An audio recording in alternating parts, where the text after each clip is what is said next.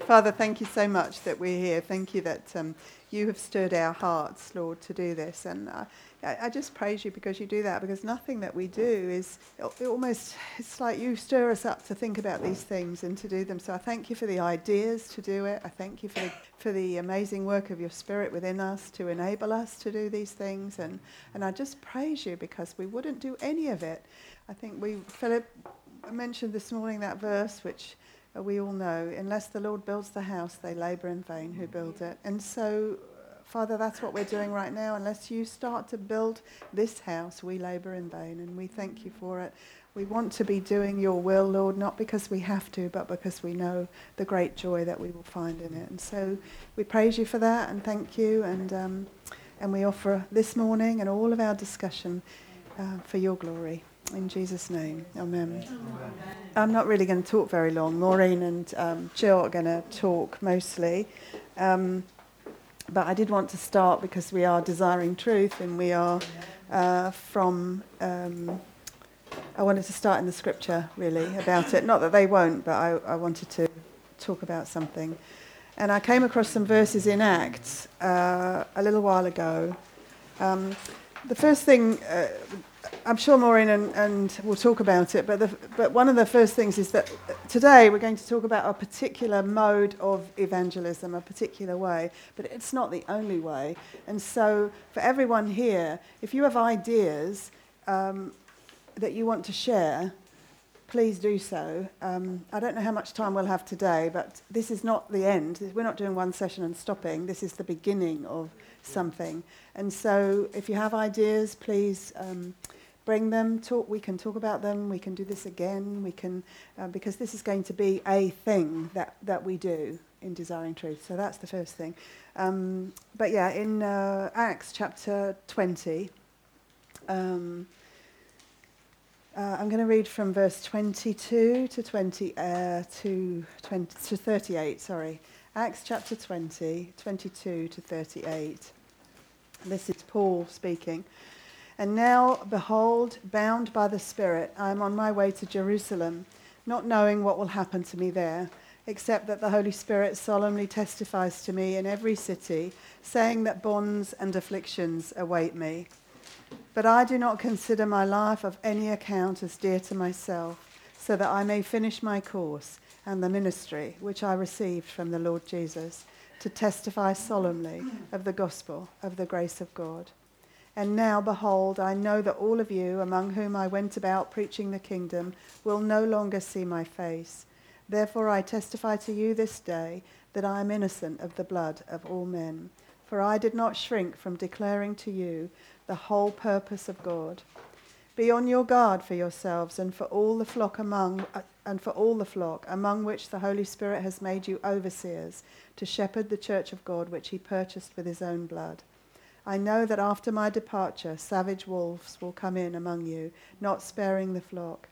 And from among your own selves, men will arise, speaking perverse things, to draw away the disciples after them. Therefore, be on the alert, remembering that night and day, for a period of three years, I did not cease to admonish each one with tears. And now I commend you to God and to the word of his grace, which is able to build you up and to give you the inheritance among all those who are sanctified. I have coveted no one's silver or gold or clothes. You yourselves know that these hands ministered to my own needs and to the men who were with me. In everything, I showed you that by working hard in this manner, you must help the weak and remember the words of the Lord Jesus, that he himself said, It is more blessed to give than to receive. When he had said these things, he knelt down and prayed with them all. And they began to weep aloud and embraced Paul and repeatedly kissed him, grieving, especially over the word which he had spoken, that they would not see his face again. And they were accompanying him to the ship.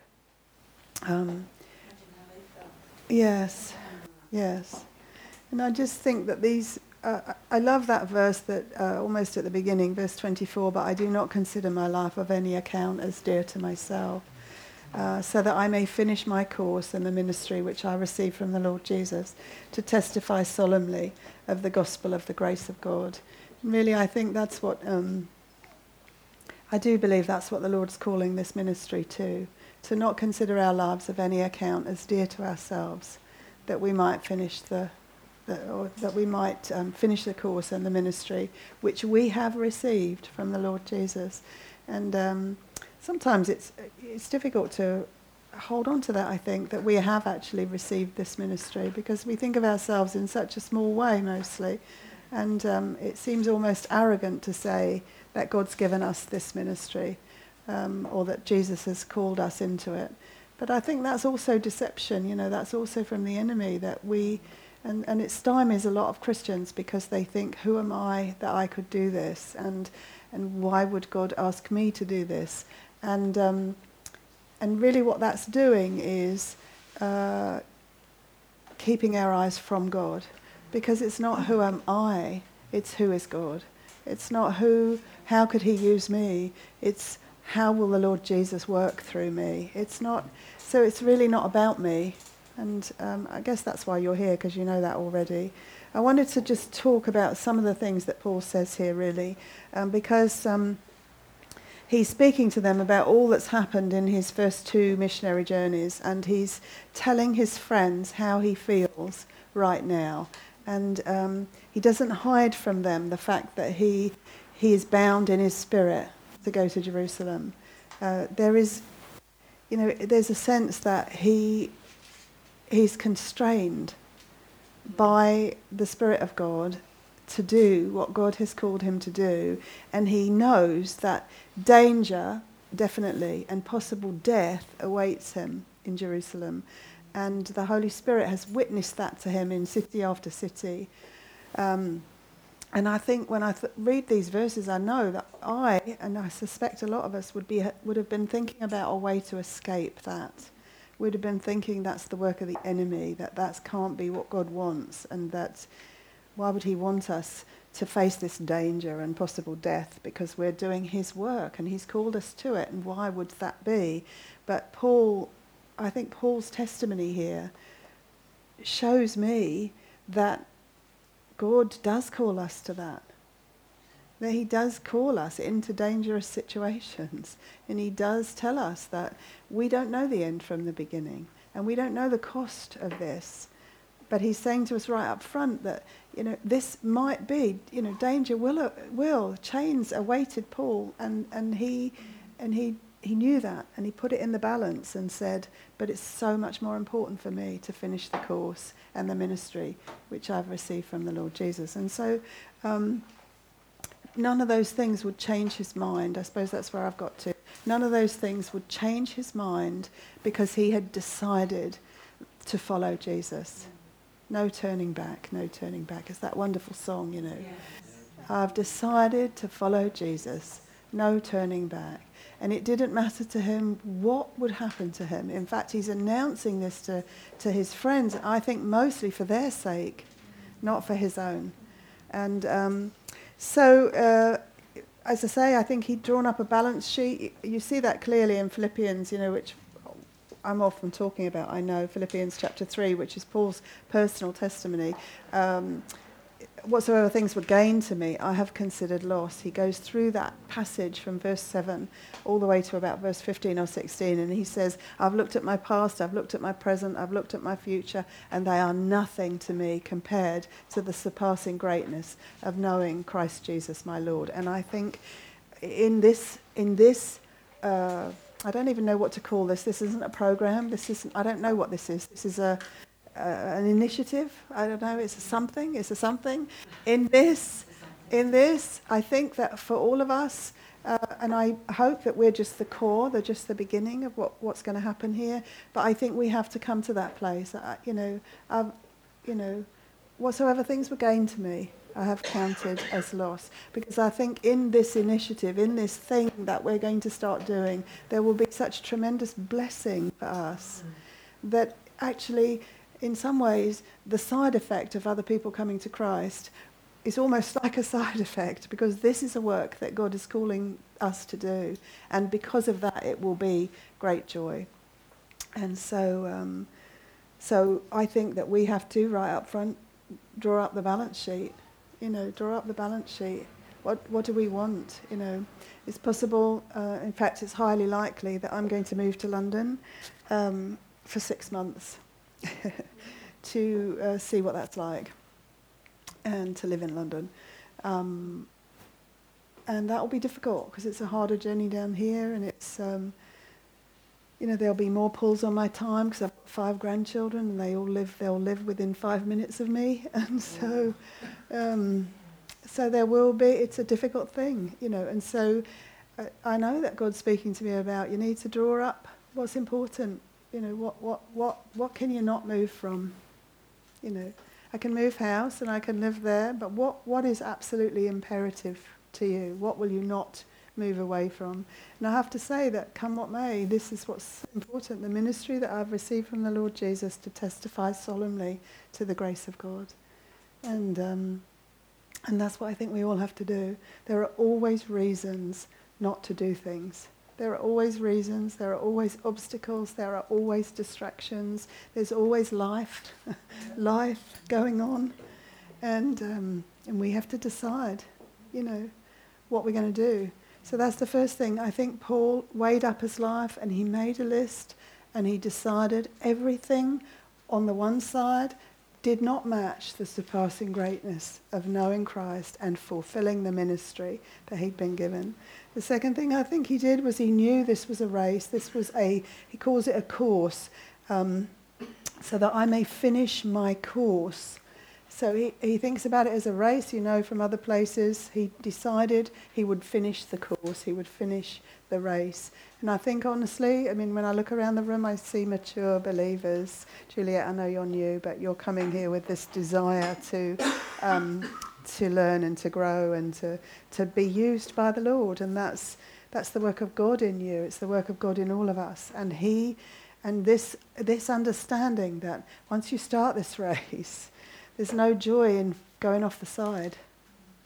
You, if you watch Olympic athletes, some of them when they, you know, they get kicked over or tripped up and they fall off the edge of the track, you know the ones who have that mature mindset because they get up and they start running again and they finish the course. And there's always tremendous ovation for them, even if they come last. They finish the race that they began. And that's what I think we have to do too. We have to decide I'm going to finish this race. I'm not going to allow anything from the enemy to stop me finishing this race. And um, I'm not saying, you know, when we talk about evangelism, you may not be the one who goes out on the street. You may be the one who sits upstairs and prays. You may not be the one who uh, leads the conversation or leads a small group, or you may be the one who supports the person who's leading the small group. Mm. I don't know what it is that God, God will call you specifically to do, but I can assume that He's called you to this ministry because here you are. So it's the decision, you know, will you weigh up your whole life? And then will you decide once you start, you're not going to finish? You're not going to stop. Because we have a lot of people who offer to do things for us. They offer to help with this or help with that. And they stop. They stop. Because life gets in the way. And you understand it and your heart bleeds for them and you know things are difficult and you know that, you, you know, they're in a hard place. But that's what Paul's in. He knew that chains and bonds awaited him. He knew that possible death awaited him. But he, he considered that nothing compared to this finishing his course. And I want to say that to you. I want to say it to myself too. I want to say, well, am I really going to finish this race? Am I really going to decide that whatever I think about myself and whatever other people say about us, I am finishing the work that God has given me to do? So that's the second thing. He knew that the work was God's gift to him. And even though death sickness, chains, imprisonment, persecution, he still understood it was the gift of God. It's a gift to be able to serve God in this way. It's a gift to be able to go out on the street and talk about Jesus. It's a gift to be able to pray for those who are doing that. That's a gift from God. And all the pain and all the difficulty and all the persecution is part of the gift because all of it will draw you closer to God. That's what Paul knew. He knew he'd received it from the Lord. He says there, but I do not consider my life of any account as dear to myself, so that I may uh, finish my course and the ministry which I've received from the Lord. He knew he'd received it. It was, a, it was God's gift to him. And therefore, and he knew one day he would give an account to the Lord for what he'd done with the gift that he'd received. Second Corinthians, you know, we never like to talk about it. Second Corinthians 5, verse 10, we will all stand before the judgment seat of Christ and give an account of what we did for the deeds done in the body, what we did with the gift, the great gift that he gave us. And then he knew that his words and his life were a witness and would bring others to faith. That's why he can write Philippians from prison and say, uh, you know, for me to live is Christ and to die is gain. He wrote the three Philippians, Colossians, and Ephesians from prison. You know, he wrote them from prison. He was in chains. And he wrote those letters. And you read them, and they're probably the most wonderfully uplifting and encouraging letters in the New Testament. But he wrote those in prison, and it didn't matter. It didn't matter. In fact, in Philippians, he can say, I, I, think that I could die, but actually I think I'm going to be more useful alive, so I think God will keep me alive. That's a paraphrase, but it didn't make any difference to him. So, uh, you know, that's for us too. You know, you think about Paul, and he must have been the greatest evangelist and the greatest teacher ever. And we're not Paul, but we're who we are, and God is God, and God will do it. And one day, uh, Linda, you talked about this yesterday, one day we will realize the extent of how God has used us. And it will be glorious. And there'll be no more doubt about whether we should have done this or did that and did it have any effect and did it have any meaning because it will be, we will see the result of us finishing the course. I'm probably tired, that's why I'm crying. So, yeah. Exactly. It is. Exactly. The weak things, the base things, the despised things. Yeah. Okay, so he knew his life and his words would be a witness, and um, and he knew too that God would give him the grace to finish the course. He knew that. He knew that it would, without God's enabling grace, he wouldn't be able to finish. But God is an enabling God, and those he calls, he also enables. So if you hear that call of God, you know he is going to enable you to do whatever he calls you to do. Um, and he only spoke what the Lord asked him to say, and he only proclaimed what the Lord had done. He says in 1 Corinthians, I, you know, we preach Christ and Him crucified. Um, he talked about the fact that he had been crucified with Christ and he no longer lived. As far as Paul was concerned, he only spoke the words of Christ and he only did what Christ had done. And all he was interested in was not that you would like him or that you would think him a great person. It was simply that you would turn from looking at him to look at Jesus. And that's what we're doing. If you go out on the street, and Maureen and Jill will say more about it, but if you go out on the street, you're not getting people to talk to you. You're asking the Lord to speak to them through you. You're just like the, the box, the radio box on the side of the road, you know, and you, the message coming through you is not from you, it's from someone else. And so he will give you those words because he wants you to do that. And then finally, he. Um, he's talking here in this, uh, this uh, section about watchmen. He says, I'm not, um, therefore, verse 26, therefore I testify to you this day that I am innocent of the blood of all men. And Paul's thinking back to Ezekiel of this, uh, uh speaking in Ezekiel, Ezekiel 3 and 33, that if you are a watchman, if you know the truth, you are uh, responsible to warn other people. You are responsible to let them know what's coming. And in a way, what he's saying is, I told everyone about the salvation that was available in Jesus Christ. Therefore, when I stand before the Lord, I will have no, I don't have to say anything to him about why I didn't speak here and why I didn't speak there and what kept me from doing this and what kept me from doing that. And of all things, that's what I want. I don't want to stand before the Lord and have to say, well, I couldn't do that or didn't do that or because I know that all the reasons that keep me from doing things will amount to nothing compared to what I could have accomplished if I had done what He'd called me to do. So we're talking about um, we're talking about Romans. Like yesterday, if if you were here, you remember we talked in Romans about Paul saying, "How will they believe unless they hear?